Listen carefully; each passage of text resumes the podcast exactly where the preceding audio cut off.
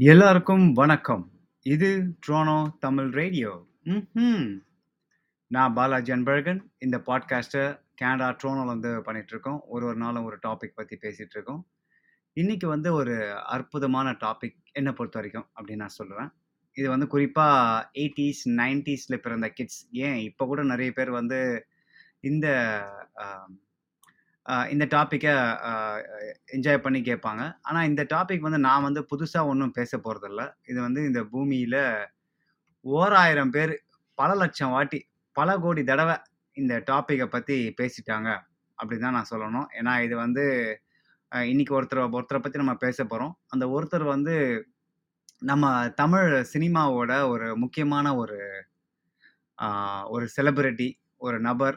அவர் வந்து அவர் இல்லைன்னா தமிழ் சினிமாவில் பாதி வெற்றிடமாக இருக்கும் அப்படின்னு சொல்லலாம். அந்த அளவுக்கு ஒரு முக்கியமான ஒருத்தங்க.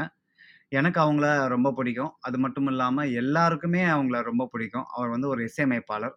அந்த இசையமைப்பாளர் பல பல வருஷங்களாக தமிழ் சினிமாவை வந்து ஆண்டுகிட்டு இருந்தாங்க. இப்போ அவங்க பாட்டுக்கள் வந்து ஆண்டுகிட்டு இருக்கு. தமிழ் சினிமாவில் வந்து இவங்க இல்லாத இட இடமே கிடையாதுன்னு நான் சொல்லுவேன். அது மட்டும் இல்லாம அ இந்த இசையமைப்பாளர் இல்லன்னா, பல ரேடியோக்கள் வந்து இன்னைக்கு மூடப்பட்டிருக்கும் அப்படின்னு தான் நான் சொல்லுவேன். அவங்க யாருமே இல்ல. நம்ம இசைஞானி, மேஸ்ட்ரோ இளையராஜா அவர்கள் தான். இளையராஜா அவர்கள பத்தி சொல்லணும் அப்படின்னா, அந்த ஒரு எபிசோடு இல்ல, 10 எபிசோடு இல்ல, 100 எபிசோடு இல்ல. அத பத்தி நெறைய நம்ம சொல்லிக்கிட்டே போலாம்.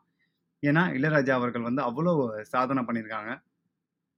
அ ஒரு சின்ன கிராமத்திலிருந்து பிறந்து, இவ்வளோ பெரிய இசை அறிவு ஒருத்தருக்கு இருக்குது அப்படின்னா, அது வந்து ஒரு வரம் அப்படின்னு கூட சொல்லலாம். அந்த அளவுக்கு அவங்களோட ஞானம், இந்த இசை அறிவு வந்து அவங்களுக்கு அந்த அளவுக்கு அளவிலான அளவுக்கு இருந்திருக்கு.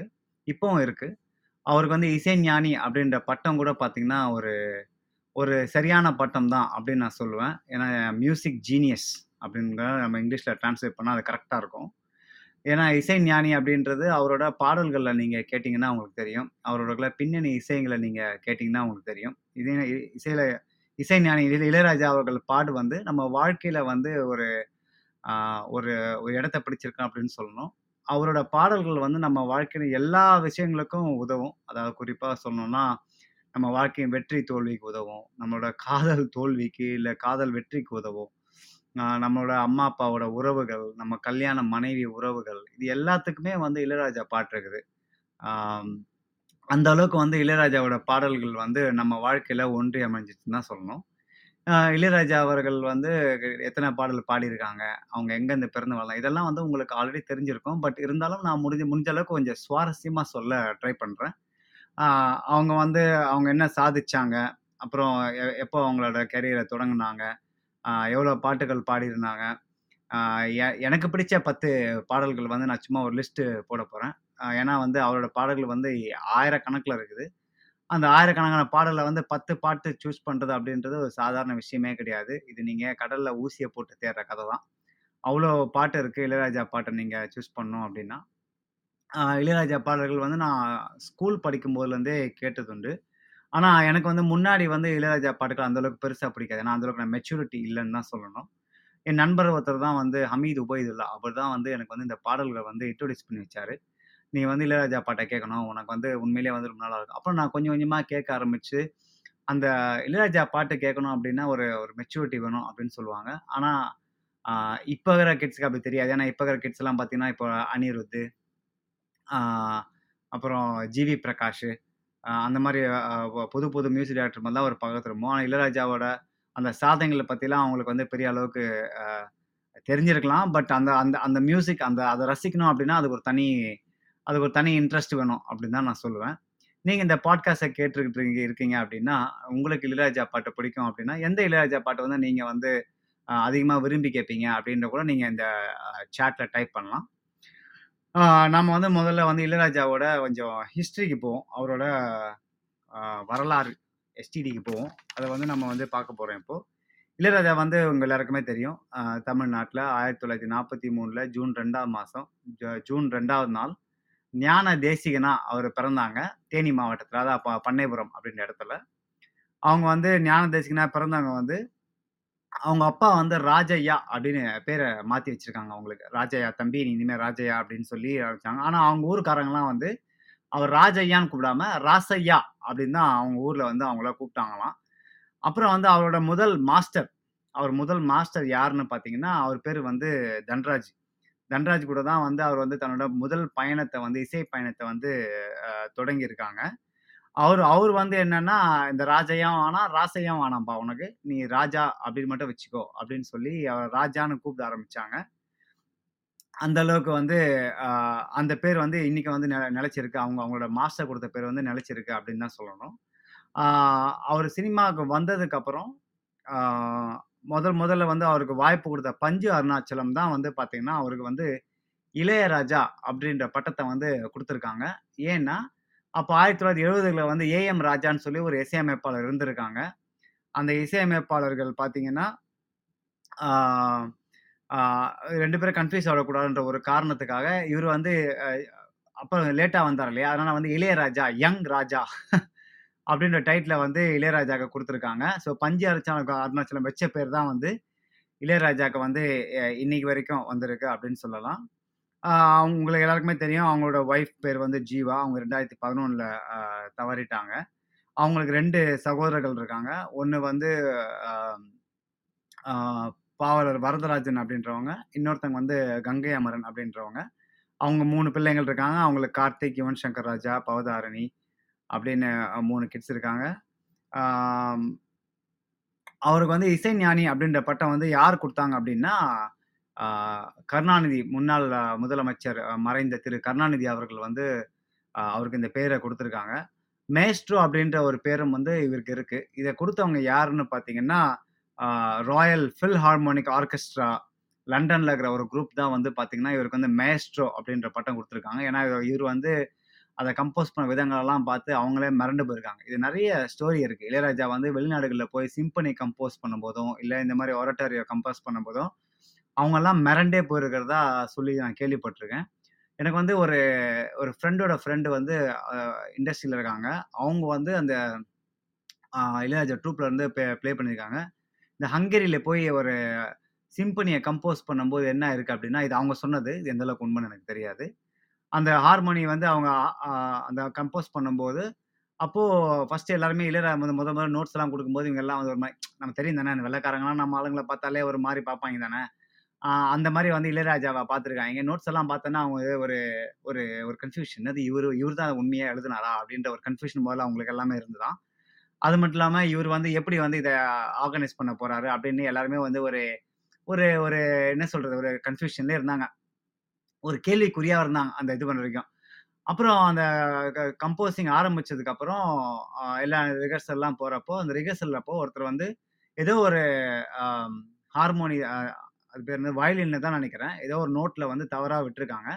உடனே வந்து இளையராஜா என்ன பண்ணியிருக்காரு அப்படின்னா அவர் நேராக இறங்கி வந்து அந்த கரெக்டான அந்த அந்த வயலின் வாசிக்கிறவங்களை கூப்பிட்டு நீங்கள் இந்த இடத்துல இந்த நோட்டில் நீங்க தவறா வாசிக்கிறீங்க. இது எப்படி வாசிக்க நான் வாசிச்சு காட்டுறேன்னு சொல்லி அந்த நான் வாங்கி வாசிச்சு காட்டினாராம். அவ்வளவுதான். அங்க இருக்கிற எல்லாமே மறண்டே போயிட்டாங்களாம். இவர் வந்து சாதாரண ஆளே கிடையாது.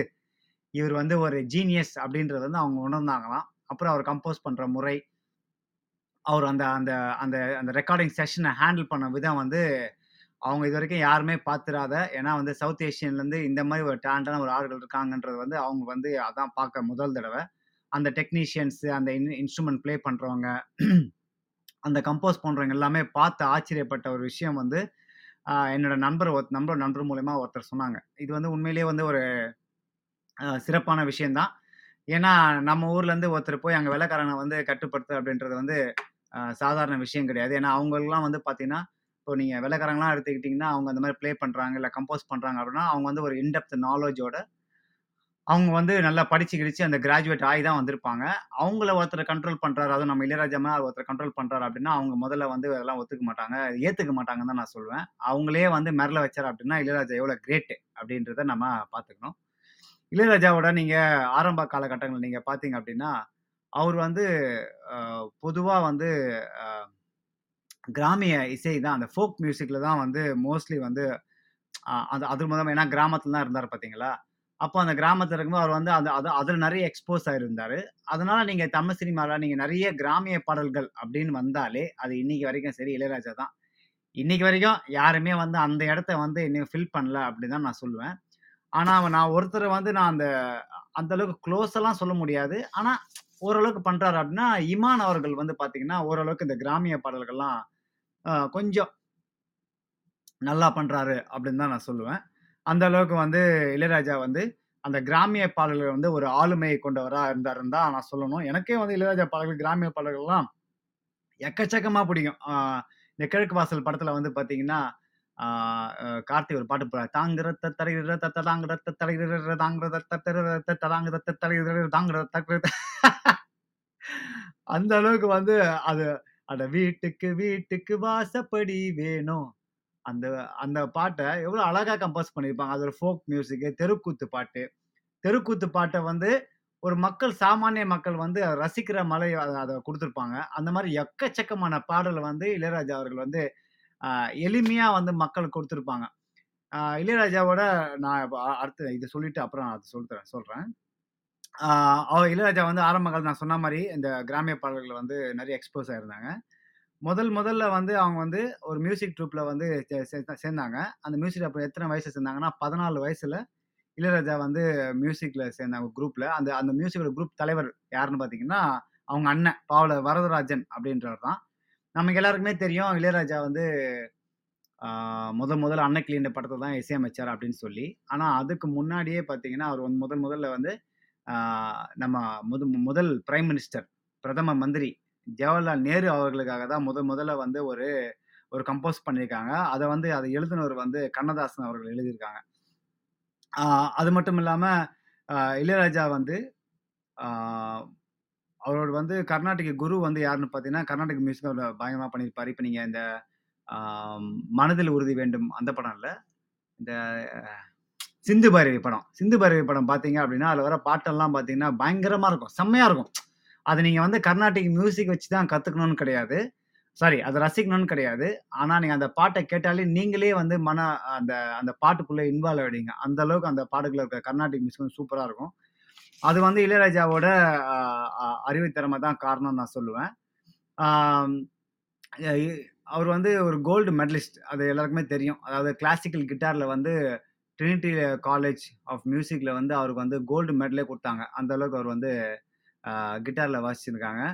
அப்புறம் 1970ல வந்து அவர் வந்து என்ன சொல்கிறது சின்ன சின்ன குரூப் எல்லாம் சேர்ந்துருக்கிறாரு கிட்டார் கிட்டார் வாசிச்சிருக்காங்க. அப்புறம் கீபோர்டிஸ்டாக இருந்திருக்காங்க. அப்புறம் ஆர்கானிஸ்டாக இருந்திருக்காங்க. ஆர்கானிஸ்ட்னா வந்து மியூசிக் அரேஞ்ச்மெண்ட்டு இளையராஜா அவர்கள் வந்து தமிழ் சினிமாவுக்கு வர்றதுக்கு முன்னாடி, அவர் வந்து ஃபர்ஸ்ட் அசிஸ்டண்ட்டாக இருந்தார் யாருக்கு அப்படின்னா, ஒரு கன்னட இசையமைப்பாளர். வெங்கடேஷ் அப்படின்றவர் வந்து அசிஸ்டண்ட்டாக இருந்தாங்க. தமிழ் சினிமாவுக்கு வர்றதுக்கு முன்னாடியே, இளையராஜா அவர்களுக்கு வந்து கிட்டத்தட்ட 200 படங்கள் வந்து ஒர்க் பண்ணியிருக்காரு கன்னடாவில் அது அதனால வந்து பார்த்தீங்கன்னா, அவருக்கு இப்போ அந்த கம்போசிங் இருக்கிற அறிவு எல்லாம் வந்து, அந்த டெக்னாலஜி யூஸ் பண்ணுற அறிவு, இது இந்த இன்ஸ்ட்ருமெண்ட்ஸ்லாம் இந்த அளவுக்கு யூஸ் பண்ணுற அறிவு வந்து, முக்கியமாக வந்து அவரோட கன்னட ஃபிலிம் கம்போசர் வெங்கடேஷ் அவர்கள் தான் வந்து நிறைய அவர்களுக்கு சொல்லிக் கொடுத்தாங்க அப்படின்னு சொல்கிறாங்க அதுலேருந்து நிறைய கற்றுக்கிட்டு தமிழ் சினிமாவில் வந்து ஒரு ராஜாங்கத்தையே உரு பண்ணார் நம்ம ராஜா அப்படின்னு கூட சொல்லலாம்.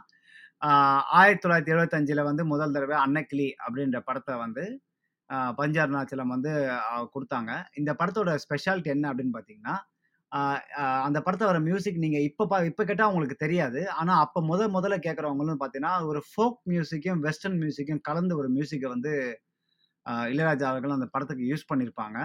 எப்படி வந்து ஏ.ஆர். ரஹ்மான் வந்தப்போ அந்த ரோஜா படத்தில் வந்து மியூசிக் வந்து முதல் முறையாக இது அதை நான் எக்ஸ்பீரியன்ஸ் பண்ணியிருக்கேன். ஏ ரமனோட அந்த ஆசை படம் சாரி ஆசைன்ற சின்ன சின்ன ஆசையும் சரி, அந்த படத்தை வர எல்லா பாட்டுமே அந்த டிஜிட்டல் மியூசிக் வரும் பாருங்களேன். புது வெள்ளை மழை சாங் எல்லாம் செம்மையா இருக்கும் கேட்கும்போது. ஃபர்ஸ்ட் டைம் அது அது வரைக்கும் அந்த மாதிரி ஒரு சவுண்டை நாங்களாம் கேள்விப்பட்டதே இல்லை கேட்டதே கிடையாது.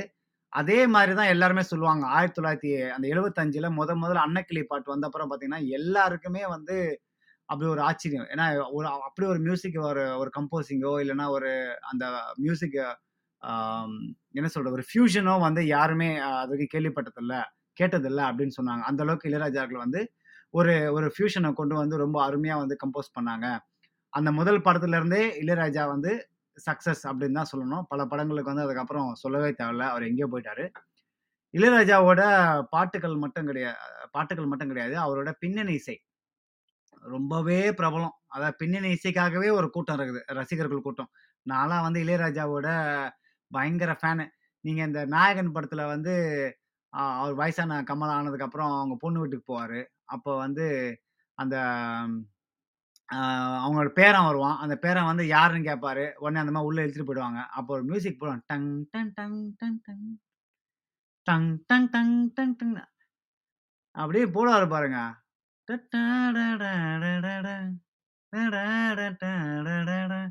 அப்படிலாம் போகும்போது அப்படியே கண்ல தண்ணியா ஊத்தும். அதெல்லாம் முதல் தடவலாம் பார்க்கும்போது, ஐய்யோ! அன்பிலீவபிள். அப்புறம் தளபதி படத்துல அந்த ட்ரெயின் மியூசிக்க போட்டு மியூசிக் போ போடுவாரு பாருங்க. ஐயோ! அன்பிலீவபிள்.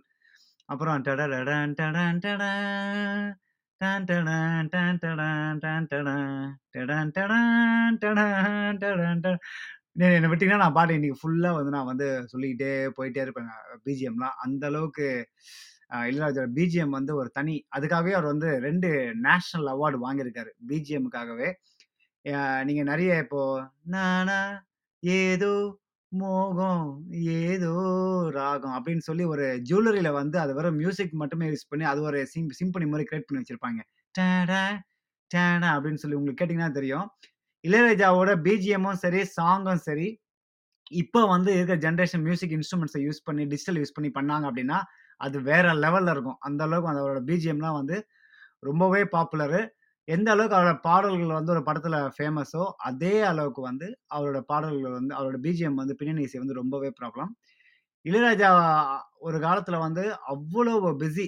ஒரு ஒரு நாளைக்கு அவர் வந்து தூங்குறதே வந்து மூணு மணி நேரம், நாலு மணி நேரம் தான் அப்படின்னு சொல்லுவாங்க. டேரக்டர்ஸும் சரி, ப்ரொடியூசர்ஸும் சரி, அவரோட அவரோட வீட்டு வாசல்லையும் அவரோட ஸ்டூடியோ வாசலையும் வந்து தவம் கிடப்பாங்க அப்படின்னு சொல்லுவாங்க. அந்த அளவுக்கு பிஸியான ஆட்கள். அது மட்டும் இல்லாமல் இளையராஜா வந்து நிறைய படங்களுக்கு வந்து கம்போஸ் பண்ணும்போது, தான் டைரக்டர் வந்து இல்லை ப்ரொடியூசர் வந்து டக்குனு அப்போ அப்போ கையில் காசு இல்லை அப்படின்னா, அதெல்லாம் அந்த அளவுக்கு அதெல்லாம் பா கேட்க மாட்டாராம். பரவாயில்ல பொறுமையாக கொடுங்கலாம் சொல்லுவாங்களாம். அந்த அளவுக்கு அவரோட அந்த அந்த அளவுக்கு அவர் வந்து பிஸியாக இருந்திருக்காரு. காசை பற்றி பெருசாக அளவு கவலைப்படல. பண்ணியிருக்காங்க. நிறைய பாடல்கள் எழுதியிருக்காங்க. நீங்கள் நாசர் அவர்கள்லாம் கேட்டிங்கன்னா நீங்கள் நிறைய யூடியூப் வீடியோலாம் நீங்கள் பார்த்தீங்கன்னா தெரியும். இளையராஜா கம்போசிஷன் பற்றி நிறைய டேரக்டர்ஸ் ப்ரொடியூசர்ஸ்லாம் சொல்லுவாங்க. ஆஹா! ஓஹோன்னு சொல்லுவாங்க. இளையராஜா வந்து எப்படி சொல்கிறது ஒரு முதலமைச்சரை விட ஒரு பிஸியான ஆளா யார் அப்படின்னு பார்த்தீங்கன்னா, இளையராஜா இசைஞானி இளையராஜா அவர்கள் வந்து இருந்திருக்கிறதா நிறைய பேர் சொல்லி நான் கேள்விப்பட்டிருக்கேன். இளையராஜா வந்து நிறைய சாதனைகள் பண்ணியிருக்காங்க. அதில் முதல் சாதனை என்ன அப்படின்னு பார்த்தீங்கன்னா கிட்டத்தட்ட 7000 பாடல்களுக்கு மேலே இளையராஜா வந்து கம்போஸ் பண்ணியிருக்காங்க. ஒரு பாடல் இல்லை ரெண்டு பாடல் இல்லை ஆயிரம் பாடல் இல்லை ரெண்டாயிரம் பாடல் இல்லை கிட்டத்தட்ட 7000 பாடல்கள் வந்து இளையராஜா வந்து கம்போஸ் பண்ணியிருக்காங்க. இது வந்து உலகத்தில் எனக்கு தெரிஞ்சு யாரும் பண்ணியிருக்கிறதுக்கு வாய்ப்புகள் கிடையவே கிடையாது. அவரால் மட்டும்தான் முடியும்.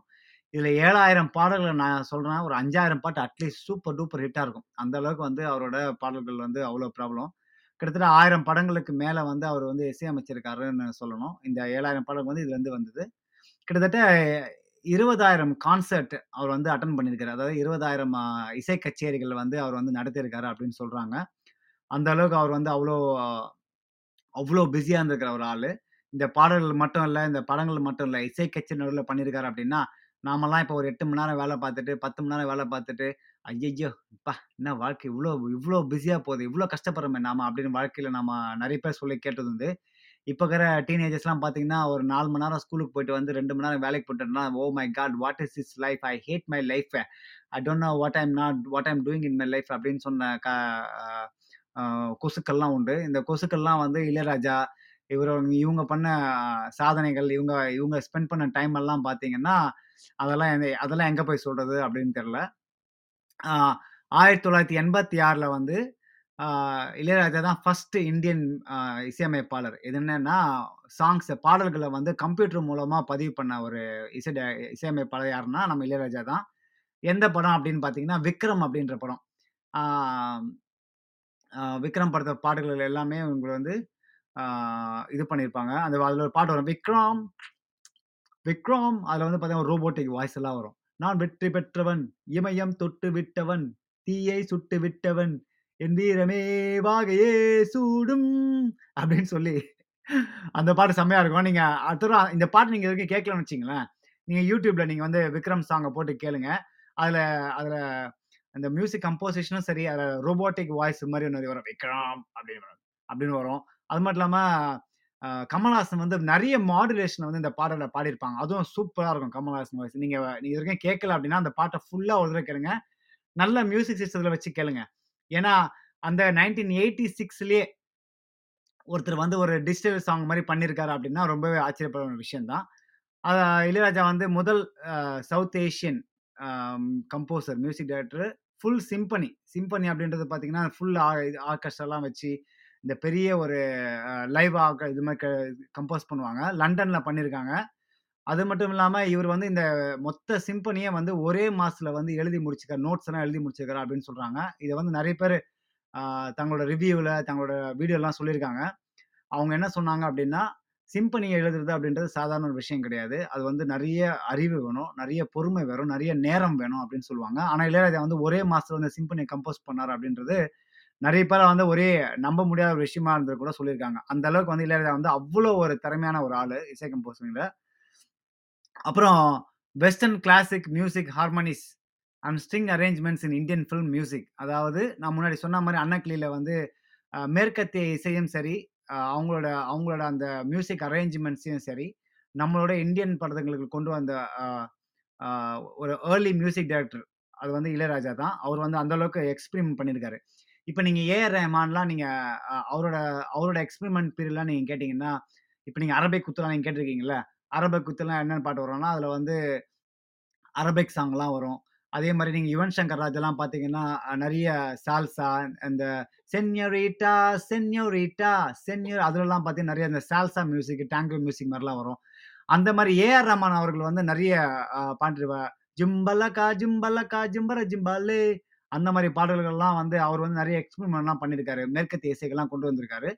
ஆனா அதுக்கு முன்னாடியே வந்து பாத்தீங்கன்னா இளையராஜா வந்து இதெல்லாம் வந்து அதுக்கு எல்லாமே அவர் குரு. அது எல்லாத்தையும் அவர் அப்பவே பண்ணிட்டாரு. நிறைய பாடல்கள் வந்து அவர் கொண்டு வந்துட்டாரு. நீங்க இந்த அ புன்னகை மன்னன்ல பார்த்தீங்கன்னா, உங்களுக்கு தெரியும். அந்த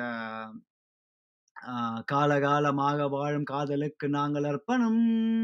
காளிதாசன், கம்பல் கூட கண்டதில்லை எங்கள் சொப்பனம் அப்படின்னு ஒரு பாட்டுல வந்தீங்கன்னா, அப்படின்னு ஒரு வந்து டிஜிட்டல் மியூசிக் வந்து உள்ள வந்திருக்கும். அது வந்து நிறைய அரேஞ்ச்மெண்ட்ஸ்லாம் பக்காவா பண்ணியிருப்பாங்க. இந்த ப இந்த படத்துக்கெல்லாம் வந்து பார்த்தீங்கன்னா, ஏ.ஆர். ரமன் வந்து நிறைய ஹெல்ப் பண்ணியிருக்கிறதா அப்படின்னு கூட நிறைய சொல்கிறாங்க இதுவும் உண்மை. ஏ.ஆர். ரமன் நிறைய சொல்லியிருக்காங்க. அப்போ வந்து அவர் வந்து இளையராஜாக்கு வந்து இந்த டிஜிட்டல் கம்போசிங்லாம் வந்து நிறைய ஹெல்ப் பண்ணுறதா சொல்லியிருக்காங்க. இளையராஜா அவர்கள் தான் பார்த்தீங்கன்னா, இந்தியாவில் சரி, எல்லா இசை எல்லா பாடகர்கள் கூடயும், எல்லா கவிதை எழுதுறவங்க, பாட்டு எழுதுறவங்க கூடயும், இசையமை இசை வ வாத்தியக்காரு வாசி எல்லார் கூடயும் ஒர்க் பண்ண ஒரு இசையமைப்பாளர் யாருன்னா, நம்ம இளையராஜா அப்படின்னு தான் சொல்லணும். 2006ல வந்து அவர் வந்து திருவாசகம் அப்படின்னு திருவாசகம் எல்லாருக்குமே தெரியும். அது வந்து ஃபர்ஸ்ட் இந்தியன் ஆரட்டோரியோ. ஆரட்டோரியல்னா அவங்களுக்கு என்னன்னா, இந்த இந்த இசைக்கருவி எல்லாத்தையும் ஒன்றா உட்கார வச்சு ஒரே டைமில் அது பண்ணுறது வந்து ஆரட்டோரியம்ன்னு சொல்லுவாங்க. திருவாசகம் நீங்கள் வந்து நீங்கள் யூடியூப்பில் போட்டிங்கன்னா உங்களுக்கு தெரியும். அதை கேட்கறதுக்கே ஒரே என்ன சொல்கிறது ஒரு டிவைன் ஃபீலிங்காக இருக்கும். ஒரு இறைவனை அடையக்கூடிய ஒரு வழி வந்து திருவாசகம் நிறைய பேர் சொல்லுவாங்க. அது வந்து இளையராஜா அந்த இசை மூலமா நீங்க கேட்டீங்கன்னா, உங்களுக்கு நல்ல ஒரு பலன் கிடைக்கும் அப்படின்னு கூட நிறைய பேர் சொல்லிட்டு இருக்காங்க. முடிஞ்ச அளவு கேட்டு பாருங்க. இளையராஜா அவர்கள் வந்து நிறைய அவார்ட்ஸ் வாங்கியிருக்காங்க. என்ன அவார்ட்ஸ் அப்படின்னா, நேஷ்னல் நேஷனல் அவார்ட் 5 வாங்கியிருக்காங்க. மூணு வந்து பெஸ்ட் இசையமைப்பாளர், பெஸ்ட் மியூசிக் டைரக்டர் கொடுத்துருக்காங்க ரெண்டு பிஜிஎம் ஸ்கோருக்கு. 2010ல வந்து பத்மபூஷன் அவார்டு குடுத்துருக்காங்க. 2012ல வந்து சங்கீத் நாட்டக் க அகாடமி அவார்ட். இது வந்து இந்தியாவிலே வந்து கலைக்கான உரிய உய உயரிய விருது. அது கொடுத்துருக்காங்க ரெண்டாயிரத்தி பதிமூணில் வந்து சிஎன்என், ஐபிஎனில் வந்து all time Indian all time greatest Indian music director அப்படின்னு சொல்லி இளையராஜா குடுத்துருக்காங்க. 2014ல வந்து அமெரிக்கன் வேர்ல்ட் சினிமா வந்து இளையராஜாக்கு வந்து ஒன்பதாவது இடத்த கொடுத்துருக்காங்க எதில் அப்படின்னா, உலகத்தின் தலை சிறந்த 25 இசையமை இசையமைப்பாளர்களில் இளையராஜாக்கு வந்து ஒன்பதாவது இடத்த கொடுத்துருக்காங்க இது வந்து ஒரு இது வந்து ஒரு பெரிய ஒரு ஒரு விருது அவருக்குன்னு சொல்லலாம். ஏன்னா, அந்த லிஸ்ட்ல 25 பேர்ல வந்து ஒரே ஒரு இந்தியன் யார் அப்படின்னா, இளையராஜா மட்டும்தான் இது உங்களுக்கு தெரிஞ்சிருக்க வாய்ப்பில்ல. அந்த அளவுக்கு வந்து இளையராஜாவோட ப பேரும், புகழும் வந்து வெ கூட ப பரவிருக்கு அப்படின்னு தான் சொல்லணும். அது மட்டும் இல்லாமல் இளையராஜா வந்து தனக்கு தனக்கான அவார்டு என்ன அப்படின்னு அவரே சொல்லியிருக்காரு. இதெல்லாம் இந்த இப்போ கொடுக்குற இந்த பத்மபூஷன் ஓ 2012ல பத்ம விபூஷன் அவார்டு கூட வாங்கியிருக்காங்க. இளையராஜா சொன்ன ஒரு கருத்து என்ன அப்படின்னு பார்த்தீங்கன்னா, எனக்கு இந்த அவார்ட்லாம் பெரிய அவார்டாக தெரில எப்போ வந்து என்னோட ரசிகன் வந்து என்னோட பாட்டை கேட்டு அந்த பாட்டுக்குள்ளே உள்ளே போய் உணர்ந்து, அழுது, அதை ரசித்து ருசிக்கிறானோ, அப்போ தான் வந்து எனக்கு அதுதான் எனக்கு மிகப்பெரிய விருது. இந்த இந்த விருதெல்லாம் பெரிய அளவுக்கு நான் வந்து மகிழறதில்ல அப்படின்னு சொல்லி இளையராஜா நிறைய இன்டர்வியூல சொல்லியிருக்காரு. அது என்னமோ உண்மைதான் ஏன்னா வந்து இசையின் கடவுள் அப்படின்னு கூட இளையராஜாவை சொல்றாங்க. அந்த அளவுக்கு அவரோட கம்போசிஷன் எல்லாமே வந்து நம்மளோட வாழ்க்கையில ஒன்றி போயிருக்கு அப்படின்னு தான் சொல்லணும். இளையராஜாவோட கம்போசிஷன் வந்து நீங்க பாத்தீங்கன்னா நிறைய பண்ணியிருக்காங்க. அதாவது பிறப்புக்கு பண்ணியிருக்காங்க, இறப்புக்கு, அப்புறம் சந்தோஷத்துக்கு பா மியூசிக் போட்டிருக்காங்க, சோகத்துக்கு மியூசிக் போட்டிருக்காங்க, பிரிவு, பாசம், நட்பு, காதல், துள்ளல், ஒரு பெண் வந்து பூ பெறுந்துட்டா அதுக்கு வந்து மியூசிக் போட்டிருக்காங்க, கல்யாணத்துக்கு போட்டிருக்காங்க, கணவன் மனைவிக்குள்ள இந்த உறவை பத்தி இசையமைச்சிருக்காங்க. அப்புறம் உணர்ச்சி வசமான பாடல்கள்லாம் இசையமைச்சிருக்காங்க. தோல்வியை பத்தி பாடம் போட்டிருக்காங்க. அப்புறம் இந்த நியூ இயர் சாங்க பாட்டு பாடலாம் போட்டிருக்காங்க. இன்னைக்கு வரைக்கும் சரி, இளமை இதோ ஆஹா அதுக்கு முன்னாடி வந்து hello everybody wish you happy new year இன்னைக்கு வரைக்கும் இந்த ஒரு வார்த்தையை வந்து அடிச்சுக்க ஒரு பாட்டு கூட இல்லை எத்தனையோ இசையமைப்பாளர் வந்து போயிட்டாங்க. எத்தனையோ பேர் வந்து நியூ இயர் சாங் வந்து கம்போஸ் பண்ண ட்ரை பண்ணாங்க. ஆனா, இன்னைக்கு வரைக்கும் இந்த ஒரு சாங்கை இந்த இன்ட்ரடக்ஷன் அந்த அந்த அந்த அந்த அந்த மியூசிக்லாம் வந்து இன்னைக்கு வரைக்கும் நியூ இயர் சாங் வந்து இந்த சாங் அடிச்சுக்க எந்த சாங்கும் இல்லைன்னு தான் அப்படின்னு சொல்லணும். நிறைய படங்கள் வந்து எதுக்கு தேவையில்லாமல் நம்ம பா நியூ இயர்க்கு பாட்டெல்லாம் வந்து கிரியேட் பண்ணிக்கிட்டு, பேசாமல் இதே போட்டுருவோம்னு சொல்லி இன்னைக்கு வரைக்கும் நியூ இயர் சாங் இந்த பாட்டு போட்டுக்கிட்டு தான் இருக்காங்க. அப்புறம் அம்மா பத்திய பாடல்கள் வந்து நிறைய பாடல்கள் இளையராஜா இருக்கு. எனக்கு ஒரு ஃபேமஸ் சாங் இப்போ பிடிச்ச சாங் வந்து, அம்மா என்றழைக்காத உயிரில்லையே அது ஒன்று அப்புறம் நானாக நான் இல்லை தாயே அந்த பாட்டு ஒன்று அப்புறம் அப்பா பற்றி நிறைய பாட்டு போட்டிருக்காங்க. அப்புறம் நம்பிக்கை தரக்கூடிய நிறைய பாட்டு போட்டிருக்காங்க. பணத்தை பற்றிய பாட்டு நிறைய போட்டிருக்காங்க. இந்த மாதிரி எக்கச்சக்கமான பாடல்கள் வந்து இளையராஜா போட்டிருக்காங்க. நம்ம வாழ்க்கையில எந்த ஒரு எந்த பகுதிக்கு நம்ம போனாலும், எந்த விஷயத்துக்கு நம்ம உள்ளே உள்ள நுழைஞ்சாலும், இளையராஜா அங்கே இருப்பார் அப்படின்னு தான் நான் சொல்லணும்.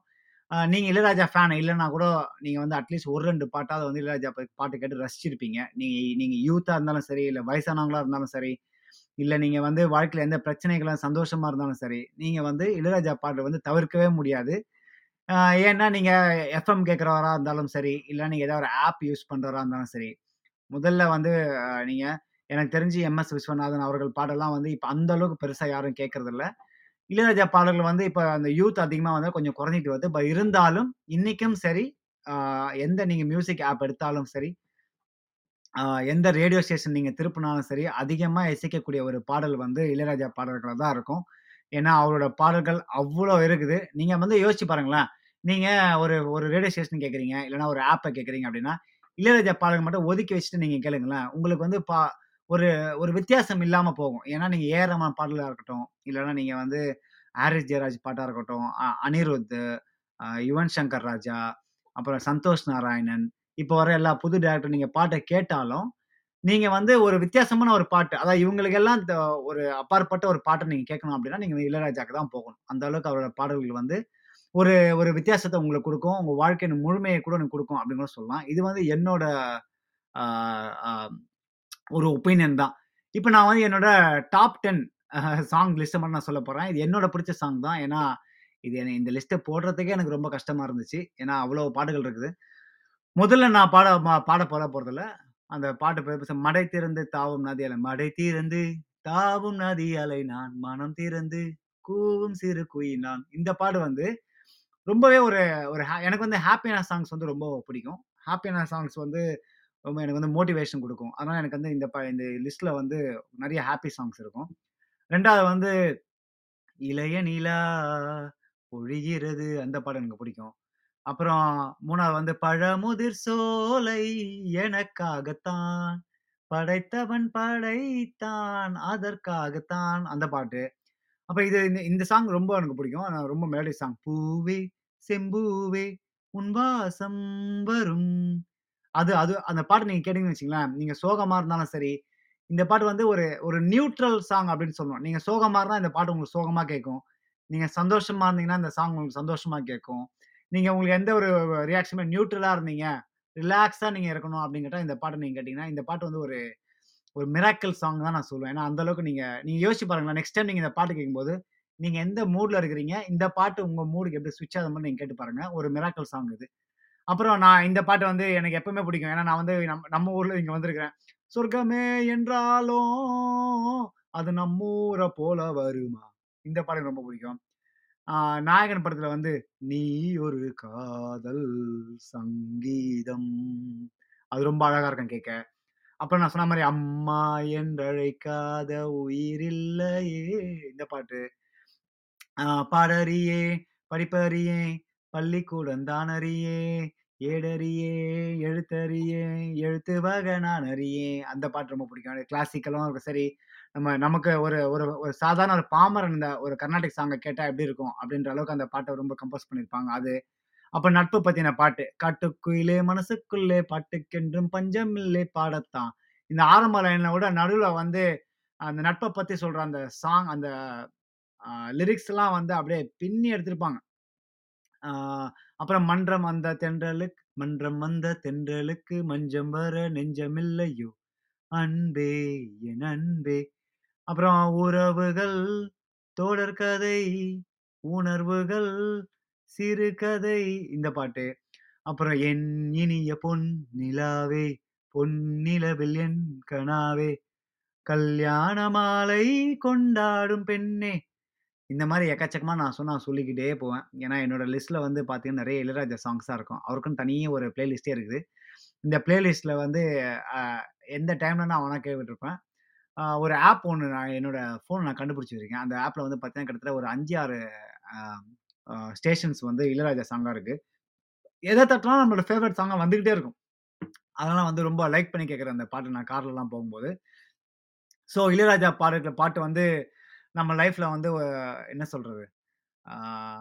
ஒரு தவிர்க்க முடியாத ஒரு விஷயமா இருக்கு. எப்படி நீங்க வந்து மூச்சு விட தவிர்க்க முடியாதோ, அதே மாதிரி இசை அப்படின்னு வந்துட்டாலே இளையராஜா வந்து தவிர்க்க முடியாது. எஸ்பெஷலா எயிட்டிஸு நைன்டிஸு இந்த கிட்ஸ் எல்லாம் பார்த்தீங்கன்னா, இளையராஜா பாட்டு இல்லாமல் இருக்கவே மாட்டாங்க. என்னதான் வந்து இப்போ நான் ஏ வந்து நான் வந்து யாருமே யாருமே கம்பேர் பண்ண முடியாது. அவங்கவுங்க அவங்க தனி டேலண்ட் இருக்குது. இளையராஜா வந்து அவருக்குன்னு ஒரு தனி இடம் இருக்குது அந்த தனி இடத்த வந்து யாராலுமே நிரப்ப முடியாது. இப்போ ரஜினிகாந்த் நீங்கள் சொல் ரஜினி ரஜினியும் சொல்கிற மாதிரி தான். சூப்பர் ஸ்டார் அப்படின்றவங்க சூப்பர் ஸ்டார் தான். அதே மாதிரி உலக நாயகன் அப்படின்ற உலக நாயகன் தான். இவங்களோட இடத்த வந்து யாராலையுமே பிடிக்க முடியாது. அதே மாதிரி தான் இளையராஜாவும். அவர் வந்து ஒரு என்ன சொல்றது? அவருக்குன்னு ஒரு தனி இடம் இருக்குது அவருக்குன்னு ஒரு தனி சிம்மாசனம் இருக்குது அந்த சிம்மாசனம் இளையராஜா மட்டும்தான் உட்கார முடியும். யாருமே வந்து ரீப்ளேஸ் பண்ணவே முடியாது. ஆனால் இப்போ ரீசெண்டாக வந்து பார்த்தீங்கன்னா, இளையராஜாவோட அவரோட நடவடிக்கைகள், அவர் பேச்சு, அவர் நடந்த விதெல்லாம் வந்து நிறைய மாறி மாறிப்போச்சு. நம்மளே வந்து நிறைய கண்கூடாக பார்க்குறோம். அவரோட பிஹேவியர் வந்து பார்த்தீங்கன்னா, கொஞ்சம் மனசு கஷ்டமாக தான் இருக்குது இதை நானே வந்து என்னோட கண் இது நேர்லேயே பார்த்துருக்கேன். எப்படின்னா, ட்ரோனோக்கு வந்து ஒரு தடவை அவர் வந்து ஒரு இசை கச்சேரிக்கு வந்தார் வந்தப்போ மக்கள்லாம் பயங்கரமாக விசில் அடிச்சுட்டே இருந்தாங்க.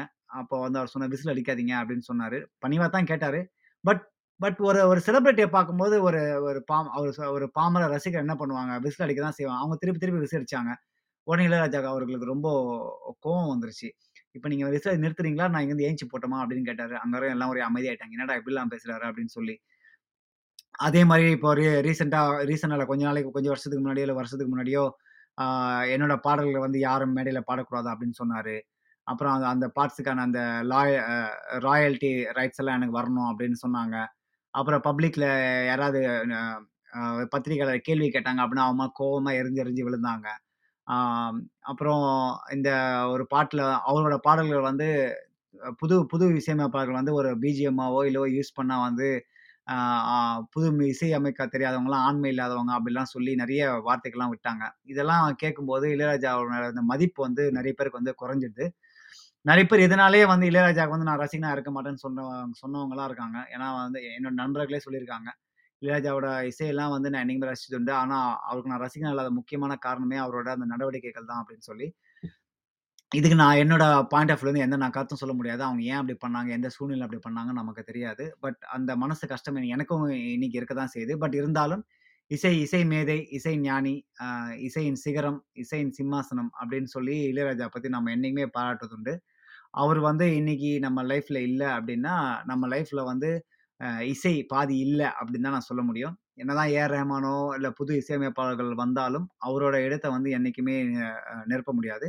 நீங்கள் இளையராஜாவோட ரசிகராக இருந்தீங்க அப்படின்னா, உங்களுக்கு இந்த பாட்காஸ்ட் பிடிச்சிருந்தது அப்படின்னா, நீங்கள் உங்கள் ஃப்ரெண்ட்ஸுக்கு ஷேர் பண்ணுங்கள் ஆ இளையராஜா உங்க இளையராஜா பத்தி உங்களுக்கு தெரியாது, இது வரைக்கும் தெரிஞ்சுக்கல அப்படின்னா, இந்த பாட்காஸ்ட்ட நீங்க அ உங்க ஃப்ரெண்ட்ஸுக்கு ஷேர் பண்ணுங்க. இன்னொரு அ தலைப்போட நான் உங்கள வந்து அ சந்திக்கிறேன். அ என்னோட ஃபேவரைட் கோட்டோட இந்த ஷோவ நான் முடிச்சுக்கிறேன். அ "the world will be a better place if we all know the difference between what we need and what we want." தேவைக்கும், ஆசைக்கும் உள்ள வித்தியாசத்தை உணர்ந்தாலே இந்த பூமி சிறப்பான இருக்கும் என்று கூறி நான் விடைபெறுகிறேன். இது ட்ரோனோ தமிழ் ரேடியோ. ம்ஹ்ம்.